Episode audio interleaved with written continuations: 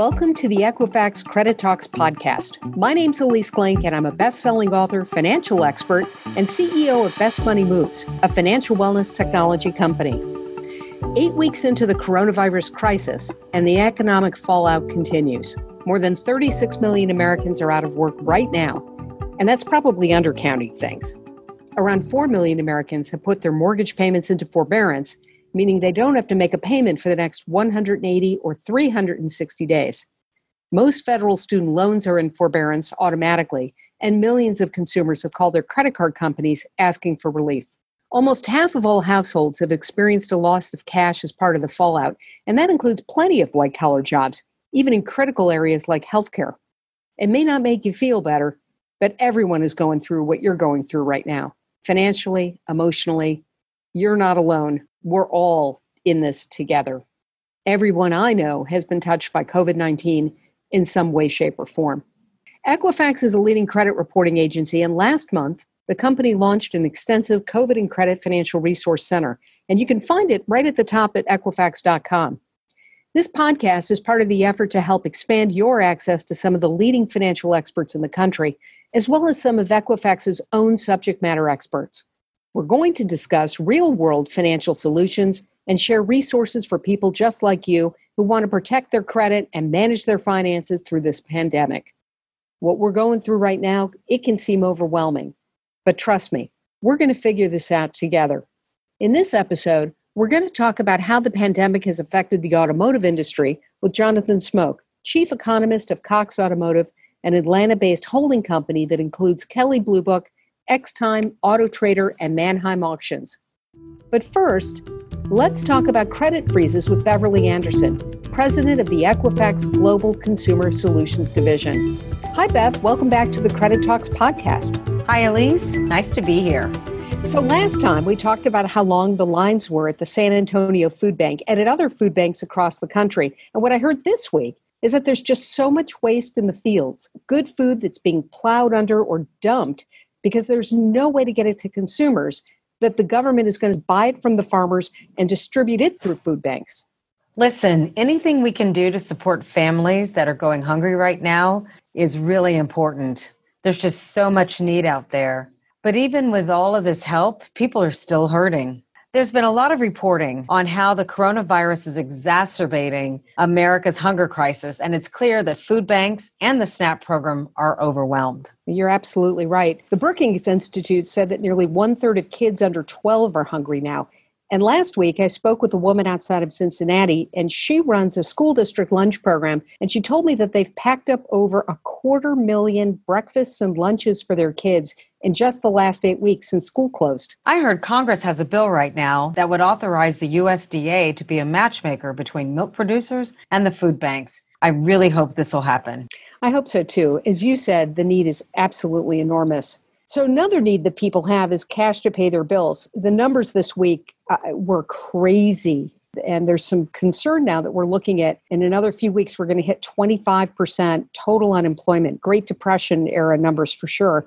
And even though cash is in short supply, and even though we're seeing the number of people opting for mortgage forbearance go up, and while people are spending 40% less on their credit cards that we heard than they were a year ago, we're also hearing stories about phone lines being jammed with borrowers asking for some sort of help, and we're starting to see delinquencies go up. And so we got a question on the Equifax Facebook page about delinquencies and credit freezes that are going together. And I'm wondering, can you take a stab at those?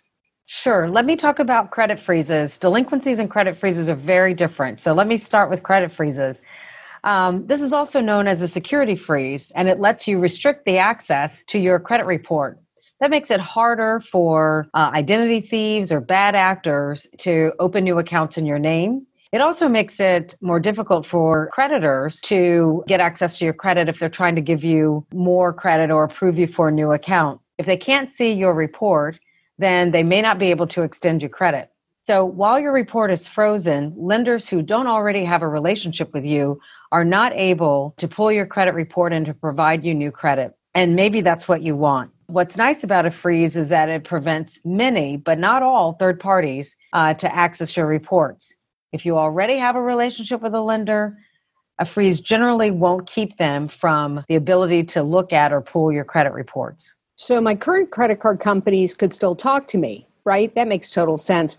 Does a credit freeze have anything to do if you have a delinquent account? So, this is an area that causes great confusion for consumers. A credit freeze is very, very different from having a delinquency on your account.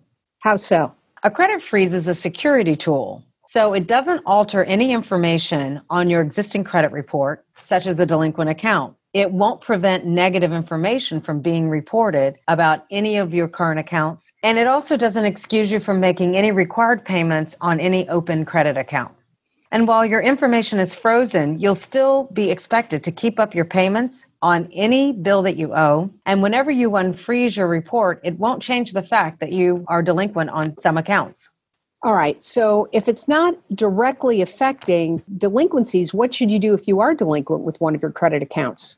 Well, if you're struggling with delinquent accounts or worried that you won't be able to keep up with your payments, reach out to your lenders directly and make them aware of your current situation. Many lenders are aware of the challenges facing people and are working with them on payment plans and ways in which they can alleviate some of the burden. We also have a lot of information in our COVID Plus Credit Financial Resource Center at Equifax.com. Information, tips, advice, and options for you as you're thinking about how to manage your financial situation during this incredibly difficult time. Is there an easy way that somebody could place a credit freeze, Beth?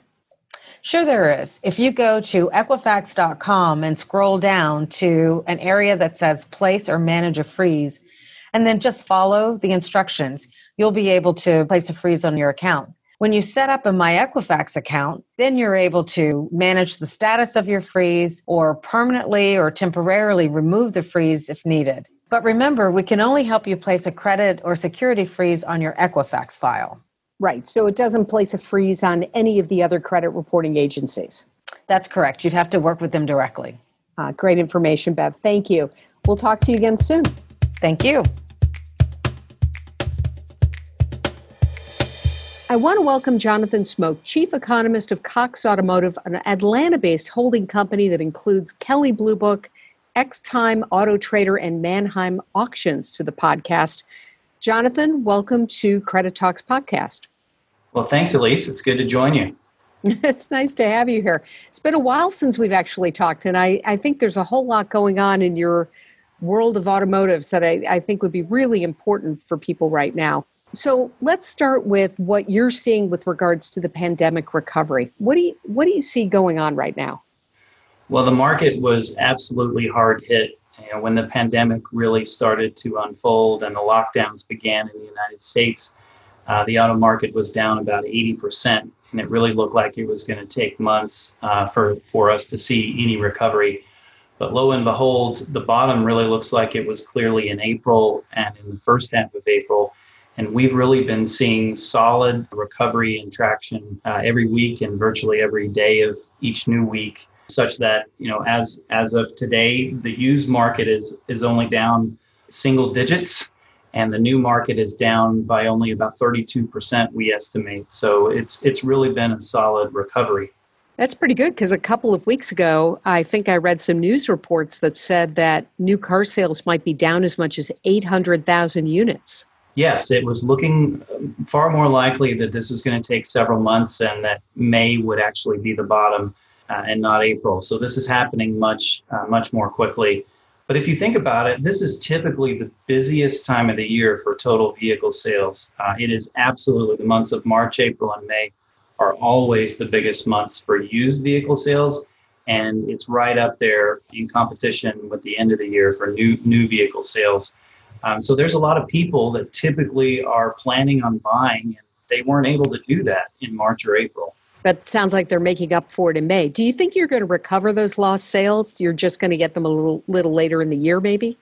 I think some of them will be recovered. I mean, clearly there are a lot of Americans that are being negatively impacted uh, with with job losses, even if they're temporary, and so it's not the perfect time to be making a big ticket purchase. And and since most vehicle sales also involve financing, it's not the best time if you're uh, unemployed.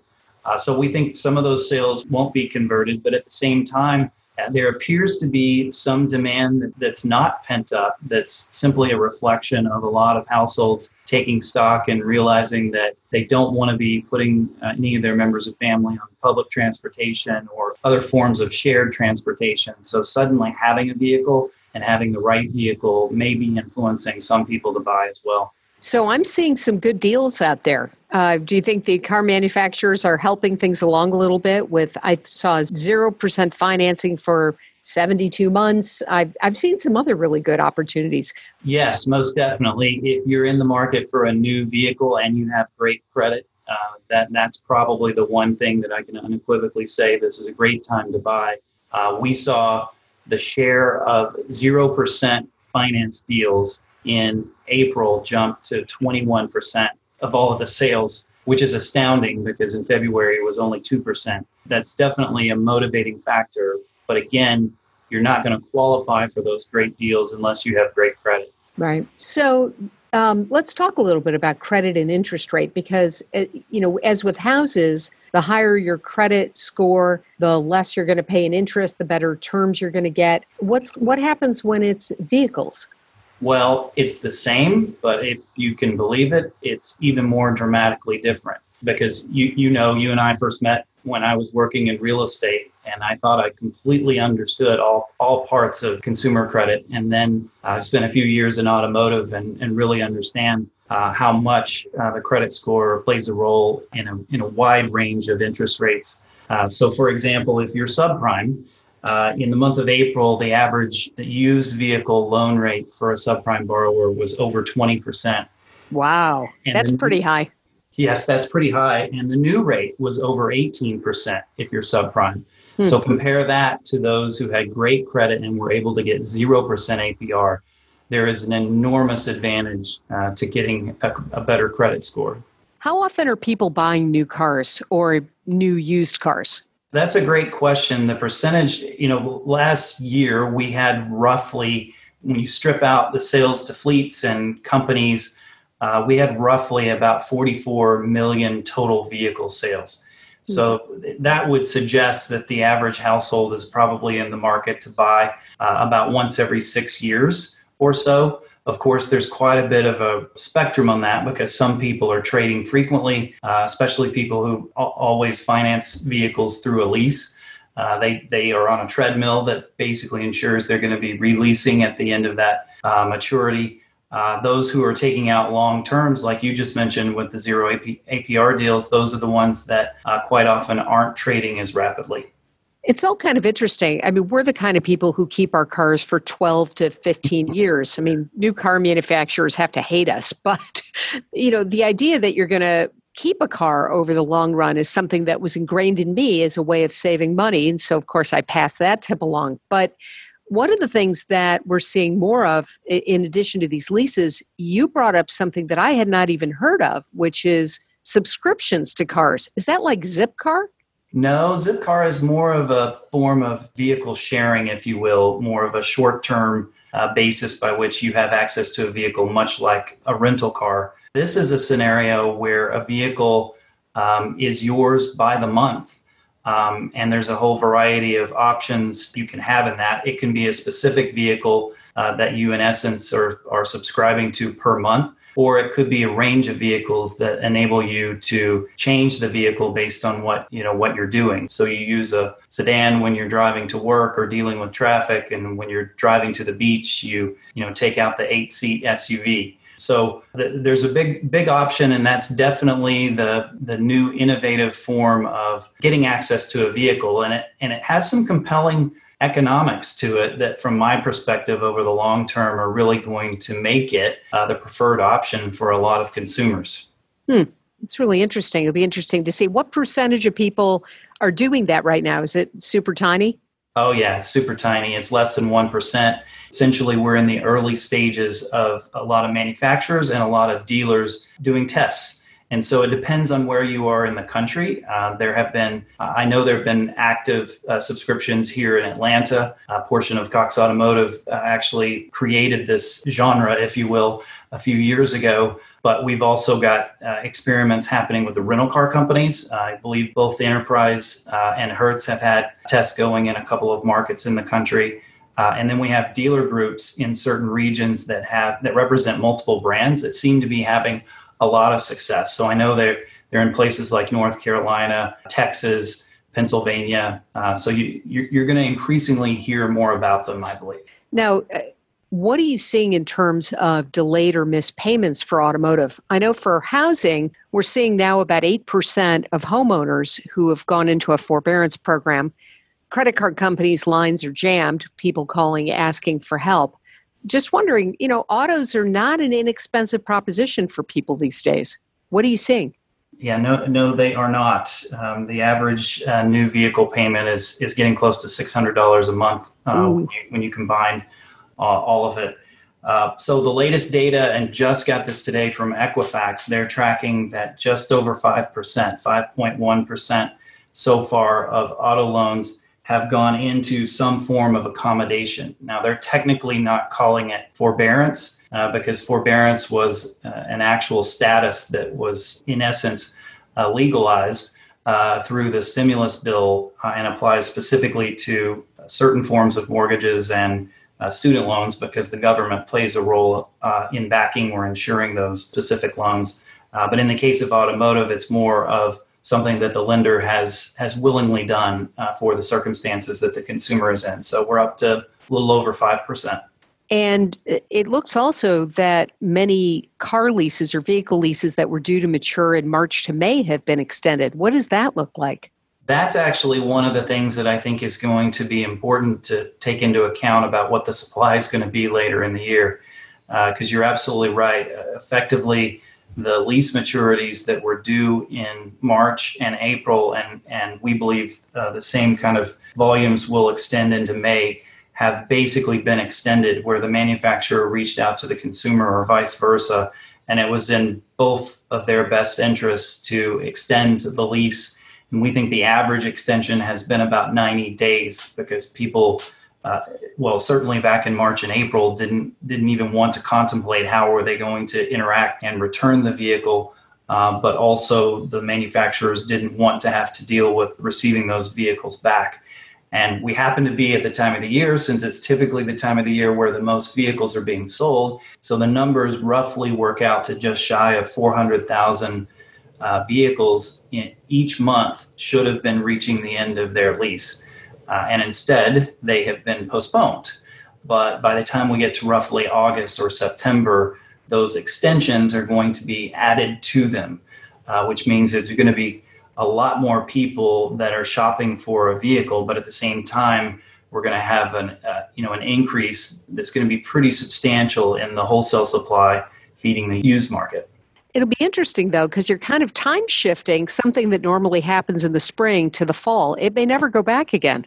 Yes, because there's some absolute seasonality to the vehicle market, and I can tell you that that's very poor timing for the finance companies behind the manufacturers because vehicle prices, vehicle values, which factor into their future leases uh, and in, into even the credit access that the average consumer gets, is weaker in the fall timeframe because after Labor Day, we see a substantial drop in used vehicle sales. People are doing things with kids back to school, with focusing on uh, getting ready for the holidays. Yeah, Christmas is coming. That's right. Or competing with new models coming out on the new vehicle market. It's uh, the weakest time of the year. So values do not perform well typically in the months of September or October. Um, so the manufacturers are really uh, being dealt a bad alternative here.